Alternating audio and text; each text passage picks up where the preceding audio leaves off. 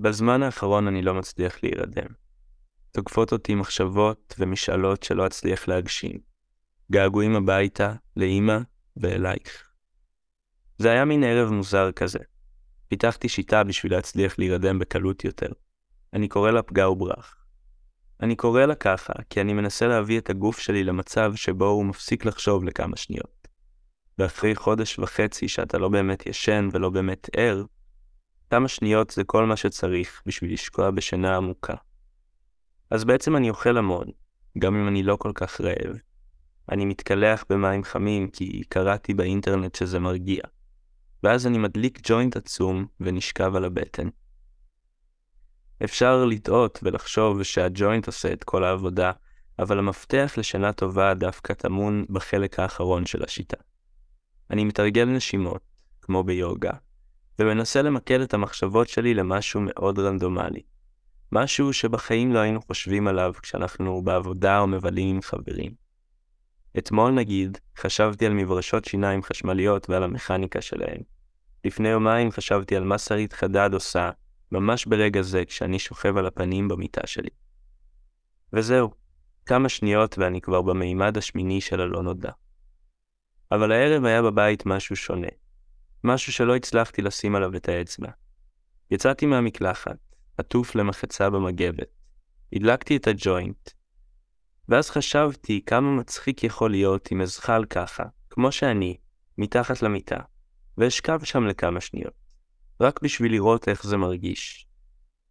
זחלתי מתחת למיטה, מתרחק יותר ויותר מהחדר והדירה, ולפתע ראיתי אור פצפון צמוד לקיר. אור קטן שמחליף צבעים בין ירוק לאדום לסגול וכחול.